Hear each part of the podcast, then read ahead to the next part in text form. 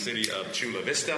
If you've ever been down there, home of the best tacos in the world, tacos de gordo. Okay.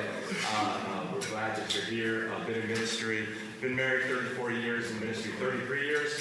I've been in South San Diego for 17, pastored a little church in Canada for 13, started as a youth pastor. Uh, four kids, uh, 31, 28, uh, 24, 21, boy, girl, boy, girl. My wife hit a home run on that. And then we've got four grandkids now. We've got 10, three and a half, three, and one and a half. So we, uh, we love life, we love Jesus, love church, love what God's doing. And uh, you're in for a treat here with uh, Jared uh, being here with your four kids in Valencia, about an hour and a half away from here. Uh, church is killing it, 30, 39,000 plus people saved in church. So not only a church guy, but a family guy. So, um, you know, like we're hearing today all throughout the conference all the time about the importance of family. We've heard today from some of the speakers on the, not the seven on seven, but the four on whatever that was. And uh, how important it is for it to be good at home. And so we're going to hear some great stuff about the home, and then of course Jael's going to be here and talk to us some stuff about children and how we can make an impact there. And so you are in for a treat today. So come on, give it up to Pastor Jared. Welcome, welcome, welcome. Glad that you're here. Thank you so much. Well, everybody enjoy lunch? Yes. Sweet, that's great. Um, excited to be here and share some things with you. Um, as as uh, as he was sharing, we are up in the Valencia area. Is anybody from the Valencia area or maybe that northern LA region? Anybody from there? Okay. Okay, my kids are. Oh, man, all right, good. Um, two of my kids are with me. My oldest, Macy, 24, and uh, my middle son, who's 20. His name is Tanner. And uh, we're excited to be here. And then in just a few moments, I'll be bringing up JL, who is our children's pastor at Higher Vision Church. I also have our congregational care ministry pastor, Chip Graves, is here as well. Um, so just a little bit about Higher Vision. Uh, for some of you, um, we I moved into that uh, city in 2004, the end of the year, and at the beginning of 2005, we planted Higher Vision Church. So we're a little over 13 years old. Started on the first Sunday in April 2005 with uh, services every week, and it's been a fun journey. Had some ups and some downs, but God's been faithful through it all. Anybody figured out He's pretty faithful in the process? Uh, as uh, as the years have gone by, I have now been married 26 years, going on 27. Have four children. Uh, two are not here. I have a 23 year old daughter named Haley and an 18 year old son named Hudson. And um, uh, God's been good to us. We've had some um, good times. Come from a ministry uh, background with family. My dad was a pastor. My mom was, uh, was pastoring with him. have my dad's dad was a pastor, and my mom's dad was a pastor and so come from kind of a line of ministry. But uh, it was never business, it was never a job, it was always a calling, and it was always a relationship. And so, uh, as we were kind of getting ready for ARC, they reached out to me and asked if we would talk today about how to make church a family wide experience. And that was the topic they gave me. And I was kind of trying to figure out why they chose that um, topic for me. Maybe it was because nobody else would take it. I don't know. Uh, but I think uh, some of the reason um, was that uh, some of the leadership had come through, and we're in the middle right now building a new facility called Kid Venture. And it's uh, building that's designed for family and for kids. And so I'm going to show you a little bit about that in a minute. But I want to begin kind of sharing some theological principles about church, and then we're going to open it up for Q and A um, after JL comes up and shares a little bit as well. Now I know uh, sometimes people when they hear that my name is Jared Ming, they go, "Huh?" Kind of like uh, you don't look like a Ming. Um, are you Asian or Chinese or something like that? And to, just so that I can, in case you're wondering, um, I'll give you this story. Genghis Khan, when he did his conquests across Europe he stopped on what's now the German Swiss border. And they, his army killed all of the, the nobles and the kings of that region, and his officers married all the widows. And so there actually is on the border of Germany, Switzerland, there is a town that's full of Mings that are Chinese, German, Swiss. which means that I'm a descendant of that, and so I am Chinese, German, Swiss. I thought I would open a restaurant. What do you think? Um, and we could serve some sweet and sour sauerkraut with strudel. I don't know um, if anyone would come. But, uh, you know, no matter what your background, no matter what your heritage, um, uh, race, nationality, creed, how many know that God loves us all? And one of the things that God loves is He loves kids. In fact, Jesus talks about that. Jesus said this He said, Let the children come to me. And there will always be um, reasons why children don't come. Sometimes it's leadership, sometimes it's lack of leadership, sometimes it's a mentality. Um, sometimes the kids are the thing that we shove in the back. Um, sometimes that's the thing that, and, and I think we know that kids are what makes the world go around. I mean, really, in our valley, just to give you a little background, um, Santa Clarita Valley is kind of the valley that everybody that moves to LA and wants to be a movie star and or be in the industry that doesn't uh, maybe get the job that they wanted or things don't work out or maybe it does and they get married they realize they don't want to live in hollywood. Um, and they don't want to live in inner la um, because the schools aren't that great. Um, extremely high cost of living. So what they do is they get married then they get pregnant and when they get pregnant they move to the santa clarita valley or a lot of them do. Because it's the family valley of northern la and uh, we're known for schools, great schools there, known for great sports programs. Um, and so, because of that, when we moved to Santa Clarita Valley, um, you know, I, I, heard Tommy Barnett often preach um, about this topic, and he'd say this. He'd say, in fact, I think Matthew did a session, and, and it was brought up basically with different language. The same thing was find the need in your community and fill it. What is it that your community needs? Because if you can fill that need, if you can find a place to minister to that space, um, God's going to bless what you're doing. And so when we moved to the Santa Clarita Valley, we realized that the need was family, that kids, marriages, and so, as a church, one of our first taglines, Higher Vision Church, and um, our kind of our theme is just simply the idea that God has a vision for your life, and we want to help you discover God's vision for your life. The reality is, is that, and the vision that God has for you, He doesn't just want to fulfill it, He wants to go exceedingly abundantly above what you could even imagine or think. That's the kind of God we serve. Well, in the process, what we began to realize is that if we can begin to minister to the family, then we're going to reach our city. And so our tagline was Higher Vision, a church with a vision for your family. And so everything we did when we started was about the family. And God began to, to, to show me something. And I'm just going to give you a couple Bible verses and thoughts, and then we'll, we'll dive into some practical stuff here in a minute. But I want to read something to you. And sometimes we miss, and I think this verse, it's used a lot, but I don't think it, the weight and the importance of it um, is something that, that registers for a lot of people, a lot of pastors, a lot of leaders. The last thing that God tells us in the Old Testament. Now, remember, when God speaks through the prophet Malachi in the end of what we now call our Old Testament, he doesn't speak again for 400 years. God goes silent for 400 years. What's crazy is when he speaks again 400 years later, he says the exact same thing. So I'm going to tell you what he said the last time he spoke at the end of the Old Testament, and then I'm going to share with you what he said when he finally spoke again. And we see the New Testament, we see the coming of Christ, we see John, John the Baptist preparing the way for Christ, and so on. Here's what he says Malachi chapter 4, verse 5. Look, I am sending you the prophet Elijah before the great and dreadful day of the Lord arrives.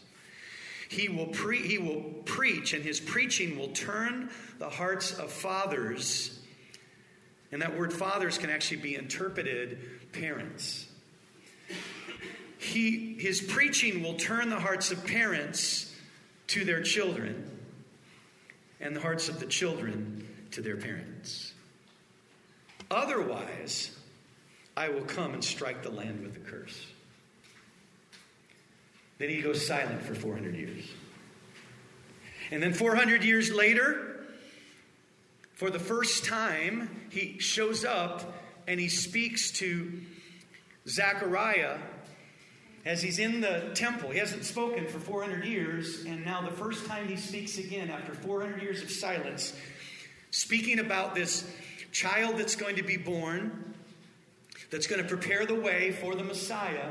And here's what he says in Luke chapter 1, verse 17. He says, speaking of John the Baptist coming, he says, He will be a man with the spirit and power of Elijah, and he will prepare the people for the coming of the Lord and he will turn the hearts of the fathers to the children, and he will cause those who are rebellious to accept the wisdom of the godly. You see, I think we miss what the New Testament is all about sometimes. We focus on all kinds of things that Paul says. We focus, of course, on Christ, but we may not realize what Christ is a picture of. Because here's what Christ is a picture of the father turning his heart to the children. And because the father turned his heart to a rebellious child,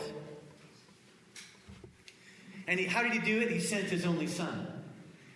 He gave the most valuable, most precious thing that he had. And when he showed that he loved his children, when he showed that he cared about his children, even though they were rebellious, what happens? The Bible says that the children turn to the Father. And now, thousands and millions and hundreds of millions of children now have turned to their Father in heaven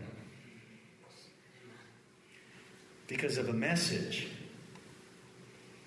And I, I, I, think sometimes we don't realize. Can I, can I give you some statistics here? Did you know that one out of three children live in a home without a father in America? The U.S. has the highest divorce rate in the world. Teen pregnancy is two times higher than Canada in the U.S., it's three times higher than France in the U.S., and it's seven times higher than Japan in the U.S., and it's the highest in the world. The U.S. has the highest rate of child abuse in the world, with 3 million child abuse um, cases reported and filed every single year. One in four American girls will be sexually abused before their 18th birthday. 90% of homeless runaway kids, 80% of rapists, 71% of teen pregnancies, 63% of youth suicides, and 71% of high school dropouts are because of being in a fatherless home. The point is is when the family gets it wrong, society gets it wrong. So as the family goes, so goes the nation. And when you read those statistics, you realize that God wasn't kidding when He said, if the hearts of the parents aren't turned to the kids, the land is going to be under a curse. And so as we talk today, I want you to understand I, am coming from a place where I believe that God is saying, listen, this, this heart, in fact, a few years ago, my father passed away, and, and um, I'll never forget um, a, a, just a year or so, a few years before he passed away. And, and my dad was in ministry for 50 some years, pastored the same church for 33 years. He. Uh, I think I don't think I knew how great a man he was until after he was gone. You know, sometimes you don't realize things until you have 2020 hindsight, right? But I'll never forget one day he told me this. He came and he had preached at the church and he was staying at our home and, and he looked at me and he said, Son, um, he said, I'm proud of you. I'm proud of what God's doing at Higher Vision Church. But he said, I have something for you, and it's this. You need to quit looking at this church like a shepherd, and you need to start looking at ch- this church like a father. You need to, he said, You need to quit just being the shepherd of this house. You need to start being the father of this house. And when he shared that with me, there was a transformation that began to happen in my heart. And the way I began to see our staff members, when I, the way I began to see sons and daughters in the house. And a son and a daughter isn't about an age issue, it's about a level of relationship. It's about a heart and a care and a passion for how goes the life of your child. And so the Lord began to stir my heart. And as a church, we have tried over the years to be a church of the family, to care about kids. And, and kids can be babies, they can be teenagers. How many know they can be adult men? Come on. How many know they can be adult women? We really do live in a fatherless generation. And not just, I'm not just talking about millennials. I think we live in a culture where people haven't understood. And and so, as a church, our heart has been to try to cultivate family ministry. And we, we do that through a lot of ways. I'm going to just share with you some of the things that we do in, in just a moment. Um, but, you know, one of the things that, that uh, we've tried to do is say, Lord, how can we help the family? Now, in our, our community, let me tell you some of the needs of the family in our community. Um, Valencia is a the, the west side of our valley. It's a, kind of a, a white collar community. Um, it's a high cost of living. People, most of the time, um, even though it's family oriented, you, you, you go to a lot of the high schools, and in the high school parking lots are lots of BMWs and Mercedes and, and um, kids that have privilege. Here's what's interesting we are one of the highest rates of opioid abuse and heroin abuse of any city in America. And yet we have more wealth than, than many cities in America. Our divorce rate is incredibly high. It's higher than many other communities because you have two parents that are working like crazy to give their kids everything they want, but they're not in the life of their kids like they should be because all they can do is work. The other thing is, is crazy interesting is that our city is one of the highest it's one of the highest rated percentage wise um, cities of swingers than, than any other city so marriages are crumbling and falling apart because they're trying to have the possessions. They're trying to have the life. In fact, our town has been marketed in LA, and here's what they market it with Awesome Town. But how many know below the surface of Awesome Town, the enemy's at work, right? In fact, I don't think it's, it's an accident. I think it's prophetic that um, there's a TV show about our valley um, what is it called? Santa Clarita Diet. Anybody ever heard of Santa Clarita Diet? It's a horrible show. It's a disgusting show. It's about a mom, um, uh, uh, basically a, a, mom who is a, becomes a vampire. Zombie. A zombie, is that what she is? And she eats people. That's what the show's about. It's on Netflix.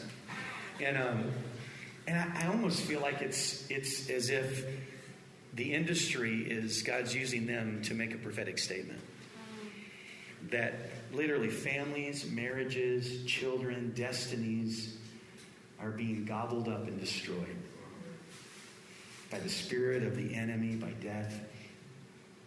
And so the question then is how do we come at it as a church? How do we come at it as a Christian community to, um, to minister to the family? And, and when they gave us this, this topic of how, how to make church a family wide experience, I thought what I'd do is I'd just give you some things that we do, but I want to tell you in the Q&A time, I want to hear from you too because I know that many of you are doing things that that may be a blessing for others to hear because we've got to work, we've got to learn from each other. Um, to learn how can we reach the family. And it's not just our city i'm telling you in your city kids are struggling. In your city marriages are struggling. Come on i mean say amen to that. The enemy's working overtime. And so let me share with you some of the things that we do. One of the first things we did is we launched a ministry called Marriage Care Center. And uh, Marriage Care Center is something that, um, and if you want to call, we can give you any information that you want. The people that lead that ministry would be glad to share whatever they have with you. But basically, we take couples through a certification program. And what they do is we have, you know, I don't know how many we've had go through it. I would say somewhere around 60 couples have been certified. Does that sound about right? About 60 couples have been certified as not marriage counselors, but marriage mentors. You know, um, as as you know in the church, you have to be careful what language you use. If you use counselor, you're liable, so you can't really use that word. And so to diminish liability, you, you can use the word coach, counselor, um, not counselor, coach, mentor, and so on. So we don't have marriage counselors, we have marriage coaches and marriage mentors. But they go through a, a, video training, a class together, I forget how many weeks, maybe 12 weeks, and they learn about how to use a system to help couples bring healing in their marriage. Um, and there's a, a, covenant that the couple has to sign that they're willing to go through the process. And what they do is they take them for four weeks through this mentoring process, and it's absolutely free, it doesn't cost a dime. Because a lot of couples will give you the excuse, we can't afford to go to counseling. And I'll be real honest you, a lot of churches, as a pastor, I don't have time to take a couple through four weeks or 10 weeks of counseling. So what do we do? We refer out. And then there's a lot of time no accountability. Did they keep going? Um, how is it, you know? And so this is a way for us as a church to be a part of the family, to mentor, to encourage. And, so, and sometimes we encourage people, hey, don't wait until the crisis. Start the management now. Start getting your oil changed in the car now. Don't wait till the, the rods blow up, right? The, the, the cylinders go out. So, um, so basically, this program helps equip, and then what it does is it empowers you to take the people in your church. Some of the couples that are in our church are couples that have great marriages. Some are ones that had terrible marriages that God has healed, and now their test is now their testimony, their mess is now their message. And so you don't have to have perfect couples, but if you have couples who are hungry and willing, you can raise up a resource in your church to meet the needs of marriages that are struggling and, and crumbling, um, and you can be a blessing. So that's one of the things that we've done. The other thing we do is we do a marriage conference. I had a couple uh, a couple girls come up to me that that uh, are newly married, and they came to our conference last year that we did, and. Um, and so, um, some of the things you can do, and let me just say, you don't have to have a lot of money to do a marriage conference. I know uh, my, my brother who planted a church, we helped him plant a church in the San Diego area a few years ago. And one of the things that gave them a little traction when they first started is they, they started a marriage conference or a marriage retreat. And they, they rented a hotel room and did it for 30 couples. And they found a local pastor that had, you know, had, had some experience in teaching and marriage ministry and, you know, said, hey, we're a young church. Can you help us? And, and the guy said, I'll do it. You don't have to give me anything. I'll just come and we'll sow into your people. And they were able to put it on. And it was a way to get those couples together where they could see, hey, you can do this. There are other people that are struggling just like you. How many? Sometimes you just need to know you're, you're not alone, that, that other people are going through what you're going through. And so, you know, there's there's marriage conferences you can do. That's something we do. Of course, things that are obvious like men's conferences. Again, you don't have to have a lot of money to do a men's conference or to do a men's retreat or whatever. Um, there are ways that you can do that economically, but make the investment. And if you make the investment, I'm going to tell you that what does scripture say? That God's word will not return back void. And I love what God says at the end. He says, um, When my word goes out, it won't return void but it will accomplish what I sent it to do.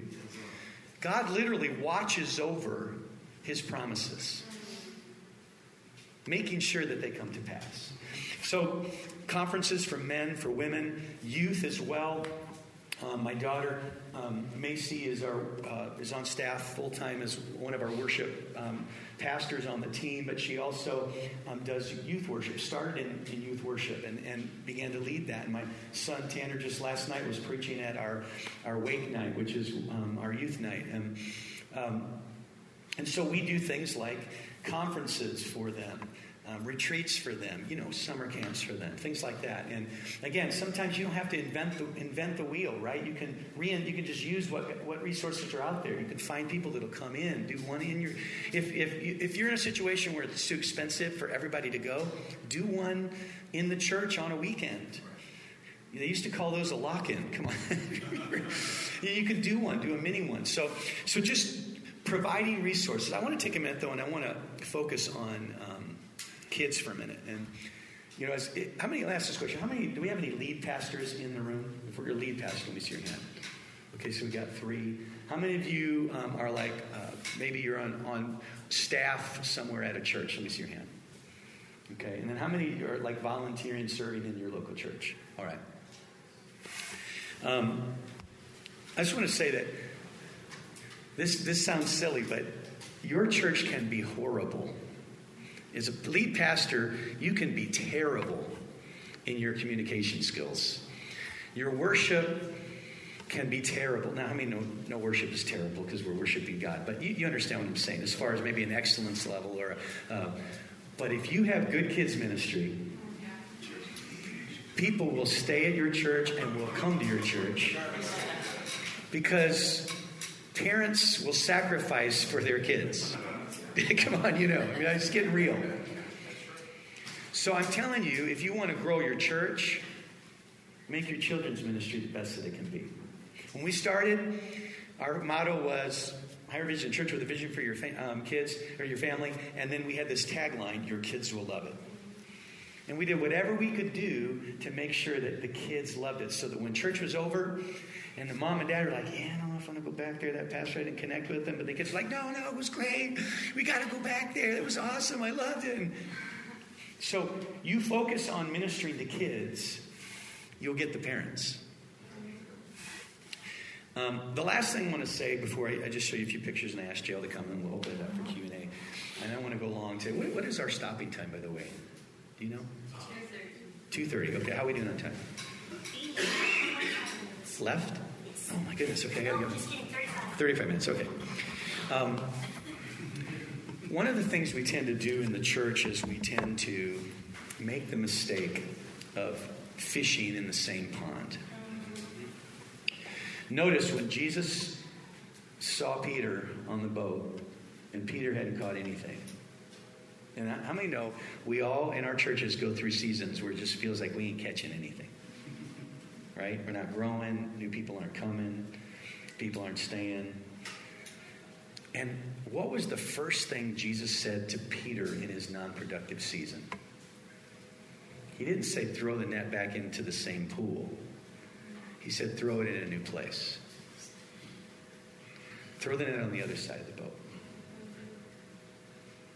And what, what we do in churches is we tend to always fish in the same pond. We just think that we'll get better at it with cool creative ideas. We'll come to ARC and we'll find these cool ideas. And then we go back with a new net that's got cool stuff on it and glittery and it's all cool. And we just keep throwing that new, cool, different net, hook style into the same pond over and over again. But Jesus said, if you'll throw it on the other side of the boat, and one of the things that as a church we've tried to do is we've said, God, help us to figure out how to throw the net into new fishing ponds, into new places, so that we can reach people that maybe others aren't reaching. So, one of the things we did, I had a chance, I was in uh, um, visiting in Houston, and I got to go to Joel Osteen's church and got to meet Joel and spend some time there. And um, spent some time with their um, pastor, associate pastor, uh, Chris Johnson. And when I was there, we began to talk about their Champions Club, which is a ministry to special needs kids. And uh, we came home and began to pray. And what I discovered is that 10% of our community had someone in their family labeled special needs. Now, I don't know if the statistic is the same, but I would guess in your community it's not far from it somewhere between 5 to 10% of your community has special needs. Well, what we discovered is nobody in our city was providing ministry to special needs kids. Because they can't go to church. Because when they go to church, they have to keep their kids with them because children's ministry won't take them. I had, I'll never forget, we had a family that came to our church, and my son will testify. They had a son who was autistic, and he um, was a bit aggressive. And so it just so happened that every once in a while he would get aggressive, and when he would get aggressive, for some reason, my son was the kid that he wanted to get aggressive with. Now, this kid is a big kid now. He's literally like 6'4, weighs like 250, 260. He's, have you seen him? He's huge. And, um, but he was like that when he was little. I mean, he was that version as a sixth grader. And I'll never forget, one day I come home and, and Tanner's like, Dad, I'm like, how was church? He's like, it wasn't so good this week, Dad. I, kids didn't love it. At least this kid, you know. And I'm like, why? He goes, well, there's this big old kid, and he jumped on top of me and broke wind. And, and so I'm like, what happened? You know, I could talk to kids ministry. I'm like, hey, what you this happened to some other kid? And they're like, it's okay, Pastor. It was your son. I'm like, hey, it was my son. Look out for him too. And um, long story short, that family had gone from church to church to church because they couldn't go anywhere because there was no place for them because of their kid, their, their child's special needs issue. And so you know what we did? We said, you know what? We'll figure this out. And we developed, I think, a buddy system and and they came to church. And, you know, they were part of our church. They helped build our church.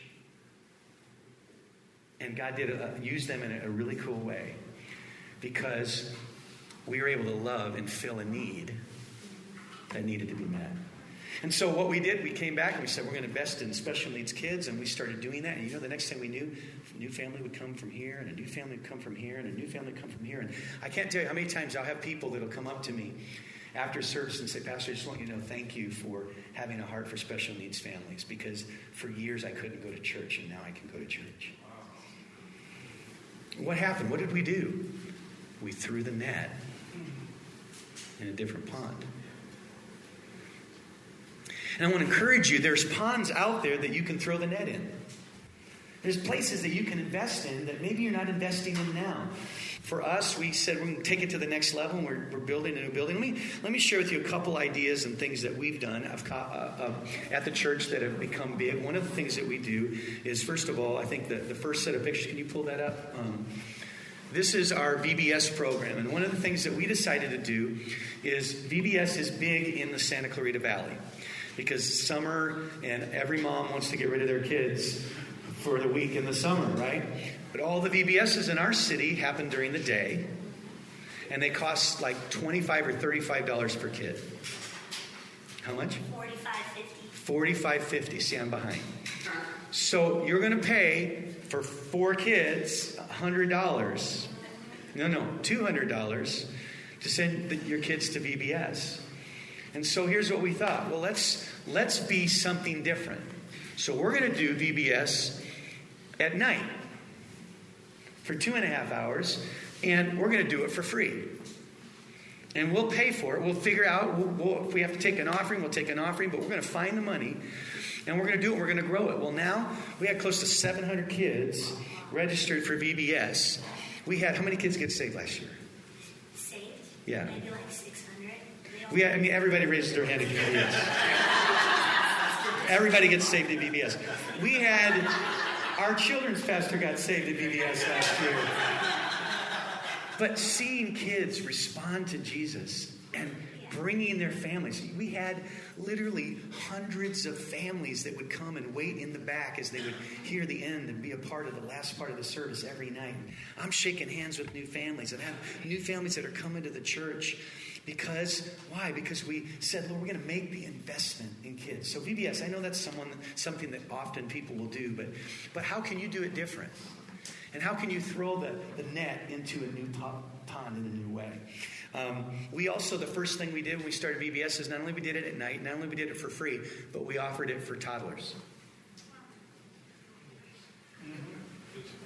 So keep praying for our church because that's you, you, need Jesus if you're going to do it for toddlers. But so we did. I think there's another picture. Um, you know, we do the latest. What's the program we use normally? It's by who? What company? By Group. Yes. So so there's there's VBS, and and then what we do. Here's what we do. Here's how we try to throw the net into the pond. We try to do everything we can with kids. Um, yeah, if you'll stop there. Um, we try to do with all of our kids. We try to build it into the weekend experience. So for us, when we do VBS, we don't do it on the weekend. I mean, on the week. We do it on the week leading into the weekend. And then what we do is we have a big event at the end of VBS to celebrate VBS and we used to do it on Sunday um, afternoons. And in order for them to come to the free party, I think we did Sky High one year, which Sky High is this jump, you know, trampoline place. If your kids came to VBS, they could go to the free jump house on Sunday afternoon if their kids came on Sunday and were a part of the Sunday service. And what we do is we bring them up on stage. We'd show recap videos. We'd have a testimony of one of the kids sharing what happened in VBS. They would do their songs from VBS, and then I would wear the t shirt and I would preach the theme of VBS on the weekend for the family. So we would build it into the weekend experience. And everything we do, we try to make kids part of. I'm going to tell you, your greatest attractional um, element for your church is your children.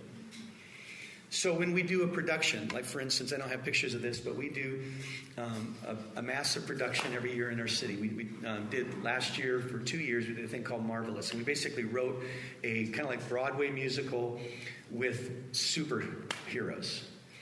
and made it about Jesus and, and whatever. And we had flying Batmans and we had, you know, I mean, you name it, we had all of it. But every massive production that we do, we build kids ministry into the middle of it because when you build kids ministry into the middle of it not only will their mom and dad come but their grandma and grandpa will come and their aunt and their uncle will come and their right? Everybody will come and so I want to tell you, it's a way for kids, first of all, to celebrate and be a part, but at the same time, it's another way to throw the net into the community to say, hey, we're here for your family. We're here to invest in your family. Um, another thing we do is we do this last year, our, our theme for the year this year is family first. And so we did family night. I think we have some pictures of that. Family game night is what we call it, is that right? So we literally turned our auditorium into a big game center, and we we had ping pong tables and foosball tables, and we had um, music playing on the stage for dancing and kids we had party we had food pizza desserts whatever and literally on the stage the entire night you would have anywhere from 15 one time we had like 60 people on stage dancing. Um, what's that one thing we go to the right yeah, yeah. I mean, we were doing all those songs, we were doing everything. And it, we had like hundreds and hundreds and hundreds of people show up, hang out for the night, build relationship. And what we're communicating, we care about your kids. Here's what we're saying, like Jesus let the kids come to me. What are we saying? We're showing the community our heart is for the kids. And here's what God says. Here's what I believe. If you show the community your heart is for the kids, then the heart of the kids will be turned to the heart of the Father. But we say we love them, but we don't show it. I'm going to tell you, God can give you ways to love your kids. In fact, I hope to hear some cool ways. Let me show a couple other ways that you can love your kids. Um, we do um, what do we have next on the agenda up here? Can you show us the next slide? okay, that's our building. I'll get to that in a second. Some other things we do is we do this weekend is what we call Kids Takeover Weekend. So this weekend, there's going to be kids greeting with parents. There's going to be kids doing ushering with the ushers when we do um, the Connect card, where the host gets up and says, hey, We're glad you're here. Fill out this card, growth track starting, blah, blah, blah, blah. Guess what? There's going to be two kids on stage. In fact, um, JL is going to do it. Um, JL, why don't you come up and join me? She's going to do the Connect card this weekend, and the kids are going to do it with her. And she's going to say, okay, now guys, they need to turn a card. What's that card called? Hand it to the kids. It's called a Connect card. And everybody's like, yeah. You know, I mean, everybody's excited to hear the kids. And so the kids take over. They're a part of everything that happens all weekend long. We do it like every couple months. Um, and what are we saying? Kids matter. Your family matters. So that's another thing we do. We also do things like um, uh, a special needs fall festival where we do a, a, big, huge fall festival carnival just for families with special needs kids. And with and, that too, we think about what does this this community need. So like even thinking through food trucks you know, some of these kids, they can't have anything that's um, crunchy because it'll, you know, it'll mess with, you know, with what's going on in their mind. So we had, uh, you know, Ronnie Macaroni food truck because they're gluten free, dairy free, everything free. Um, but it's soft, so those kids who have sensory issues, they can eat that and they'll be okay. Absolutely. There's so many different things you can do. A respite you can do a thing where you say, hey, we're going to take care of your kids. You guys go on a date night, or you guys go out and get your groceries. I mean, there's things that you can do. We do backpack giveaways, um, Mother's Day events. Um, we're going to do for our grand opening of our new facility, I'll show you in a second, we're going to do a massive snow day. And there's nobody in the valley that does it. And we're going to bring in thousands of, of, of what is it, gallons or meters or tons or whatever of snow. We're going to have ice skating rink and we're going to have slides and, and we're going to do all the stuff so that families can come together um, to say, we care about your kids. Um, we do things for, um, for the family like um, we, we did a thing one Father's Day called UFC, Ultimate Father Competition. And we, we took our auditorium and we changed it around and we literally put an octagon in the middle of the auditorium and we had two dads fight in sumo suits, just so for those of you that are a little worried for the violence. And they did three one minute rounds, and we served popcorn and dad's root beer. And I preached from the octagon, and it was all about family. And um, there are things, creative ways that you can share that, hey, we care about kids. So, JL, real quick, give us just a couple thoughts, and then I want to open it up for some Q&A, and then let's talk about the, the building and stuff, and then, Yeah, yeah. then we'll... Yeah, I mean, there are other really practical things you can do too, like child dedications. With your child dedications, you know, as a kid staff, we thought about, well, should we maybe have child dedications separate from the actual church service? We thought, no, because the point of a child dedication is for the entire church community to back that family and say, hey, we're with you as you're raising your child. We will raise your child with you, so we have our child dedications during service for that reason. Um, baptisms. Sure, we could have a kids, you know, kids only baptism service, but what is the point of that when it's the church family and we're supporting one another? So we have kids being baptized right along with with the adults. You know, youth, kids, everybody's getting baptized together because we're all together as one family. Um, I like to say that you know, a family that serves together stays together, right? I mean, I've learned that since I was a kid. My mom, she served in children's ministry. My dad, he served as an usher. You know, and here I am serving in children's ministry now. And my parents actually serve right along with me in children's ministry, which is cool. It's always great to recruit your parents. I need help. Come on. Um, but what's cool is that we have a program called the Ambassadors. It's our fifth and sixth grade leadership program. And some of these kids, they are serving right alongside their parents, which is neat. So maybe their parent is a third and fourth grade circle leader or small group leader. Well, they are the third, fourth grade circle assistant. So they are serving right along with their parents. Or they're serving in the pre K kinder class right along with an adult or right along with a parent. You know, what Pastor Jared said is true in our valleys and even i mean it's true across the board. Kids are getting less adult influence in their life um, than you know that's such a decline where you know adult interaction for them will be high maybe. And so i like to tell our team that you could be the only smile that kid gets in a week. You could be the only hi it's nice to see you that that kid will get in a month.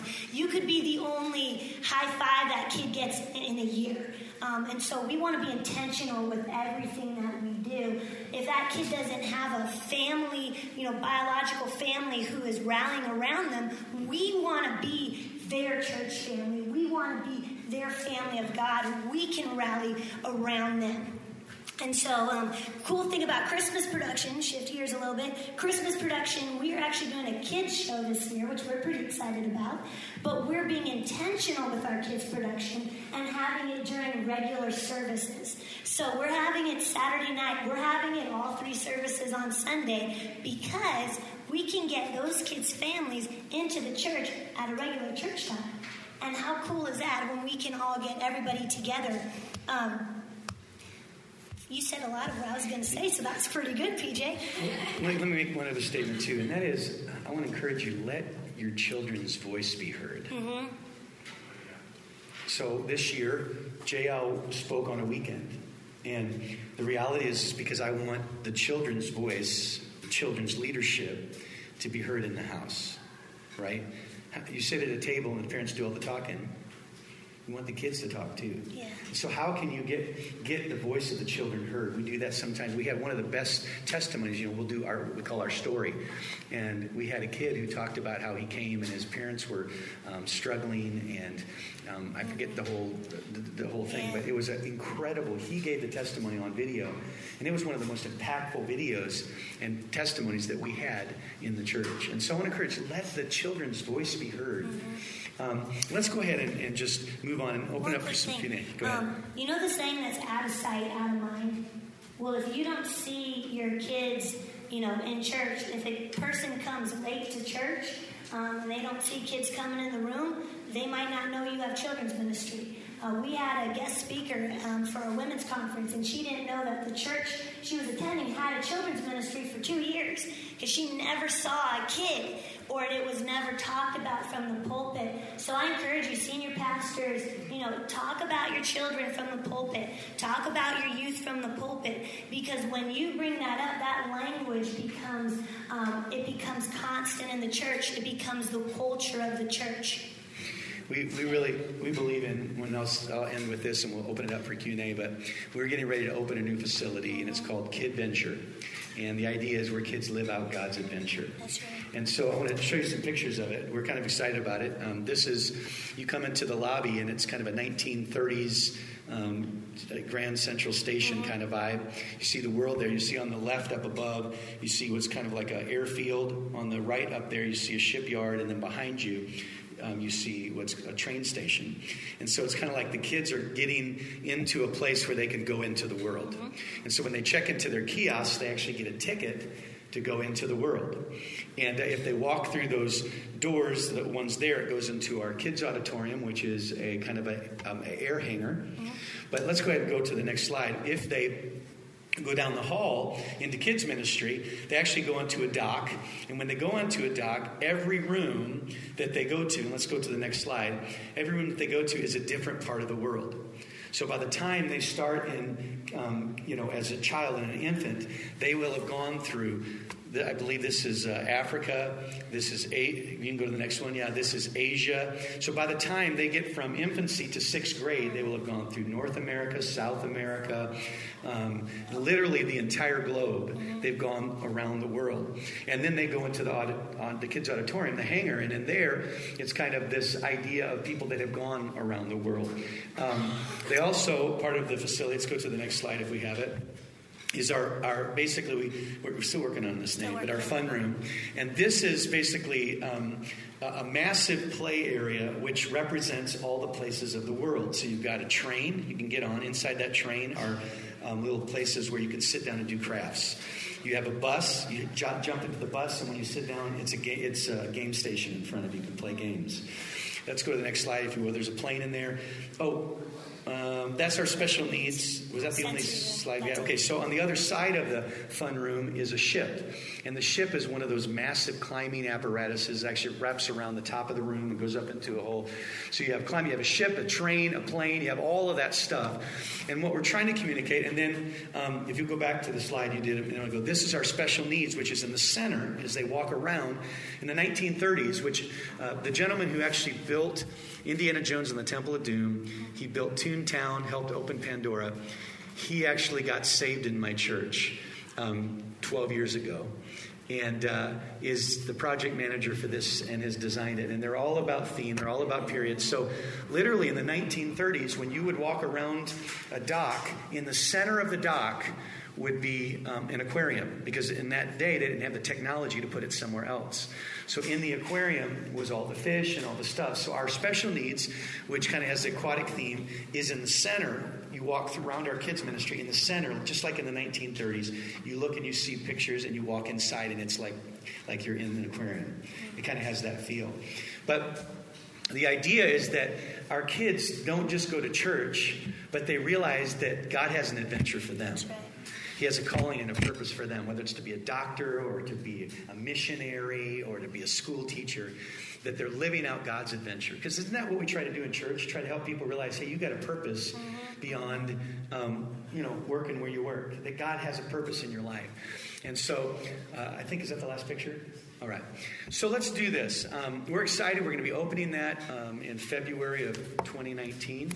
And I'm excited about what God's going to do, kind of a chance to rebrand our church and the community and um, let the community know that the hearts of parents have turned towards the kids. So let's do this. Can you take this mic and then we'll share this one? So let's just take some questions and. Hey, how you guys doing? Um, my question is, what um, I'm really intrigued by the special needs ministry. Um, what curriculum or what specifically do you do for special needs ministry? So we use um, from Champions Club, Cham- Champions Club, and it's from Lakewood Church. And so currently we're using their curriculum, um, but it's adaptable too. So we change some things out, what will work for our kids, what won't work, um, and it's always with um, whatever need that child has too. Some kids have more motor skills than the others, and so you adapt it um, for that level.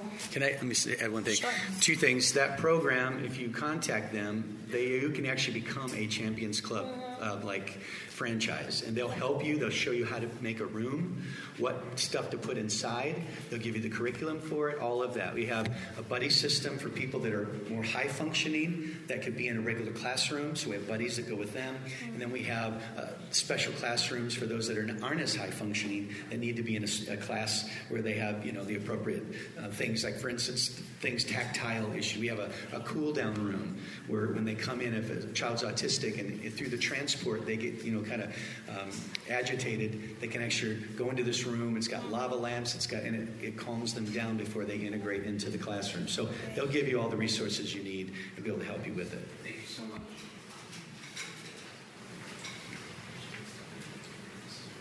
Uh, yeah, so beside like events and, and, announcing events, what do you guys do on a weekly basis, or monthly basis, uh, verbiage on stage keep championing uh, kids ministry to adults?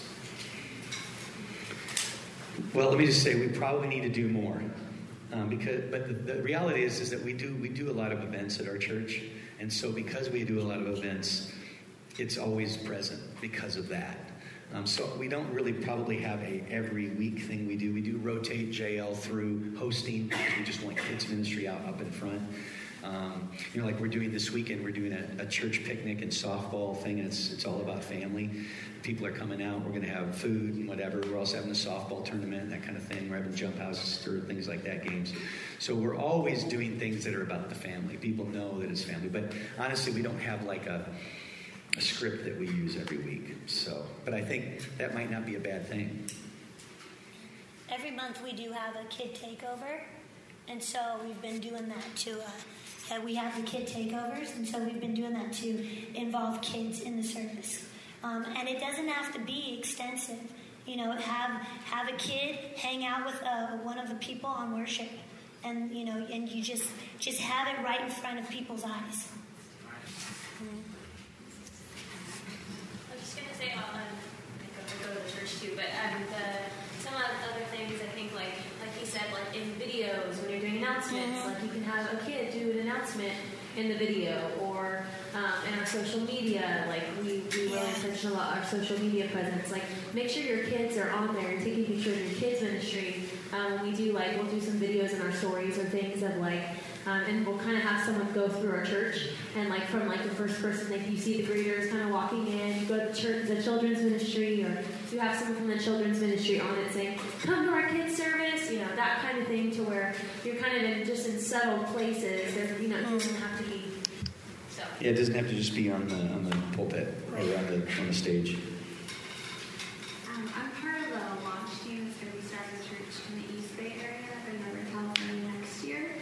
So, would, do you have any advice like how we can build that into our culture from the get go, like from the very beginning? Yeah, so when we started Higher Vision Church again, like we knew it was all about family. At that time, my kids were young. Um, I think, Macy, how old were you when we? Like, I was 10. 10. So I had 10, 8, 6, and 4. And, um, and my youngest son um, is my, well, my wife comes from a, a, some Hispanic background, and then my youngest son is African American. So we're like the whole multicultural family. It was like, you know, when you look at the picture of us, it, it, that's the way it is. And so we really tried to just make that be about what we were. Every picture had had families, had kids. We made sure that when we bought, I don't know if you're using um, Portable Church um, company for hiring, you know, building your uh, uh, portable equipment, but we did. We used Portable Church. And so we made sure that we had cool kids stuff. Like I was just at, uh, last weekend, we helped launch a church called Prodigal Church in Fresno, and um, they they had their one year anniversary, and I took pictures. And one of the things that's cool about their kids ministry is I don't know if their kids ministry is cool or not. I, I, I haven't got to dive in that far. I'm, I'm, on the board and know the pastor and know the church is doing well.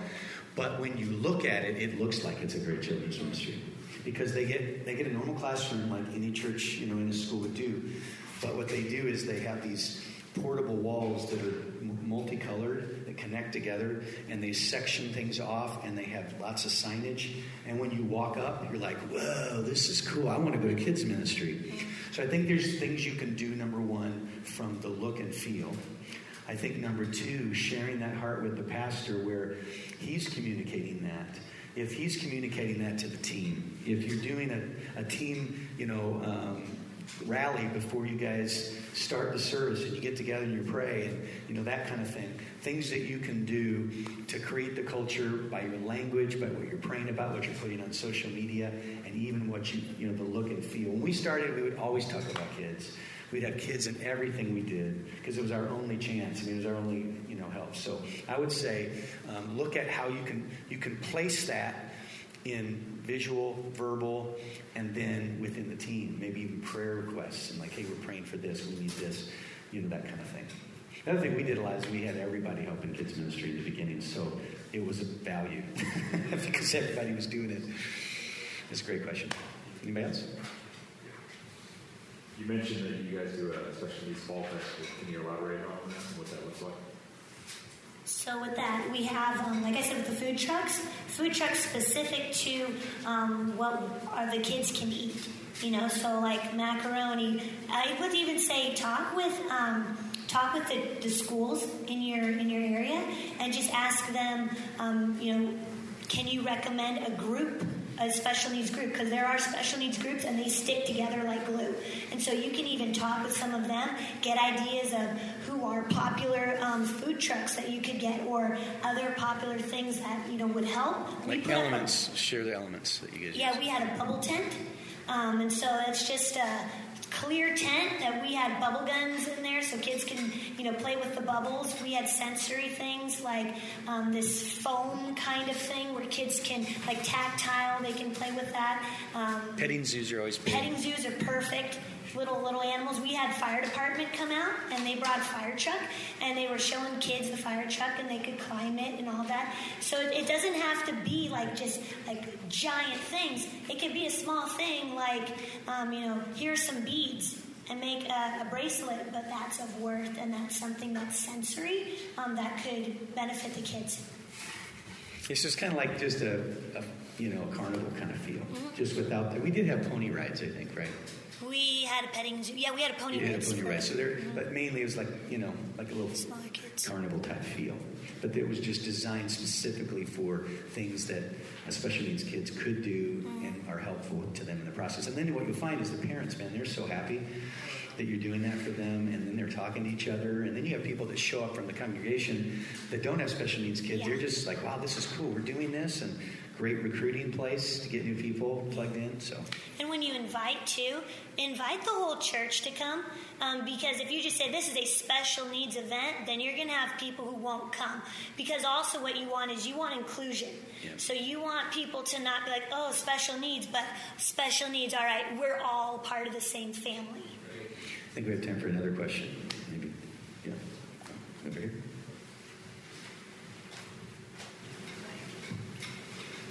What about tying in what you're preaching uh, in a Sunday service with what is being taught in the children's programming?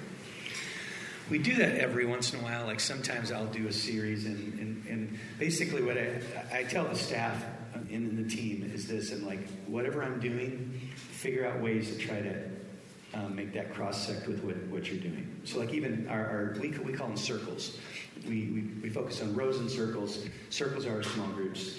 Um, and so with the circles, um, we'll have specific times of year where every circle is doing the same exact thing, and it ties in with what I'm preaching on.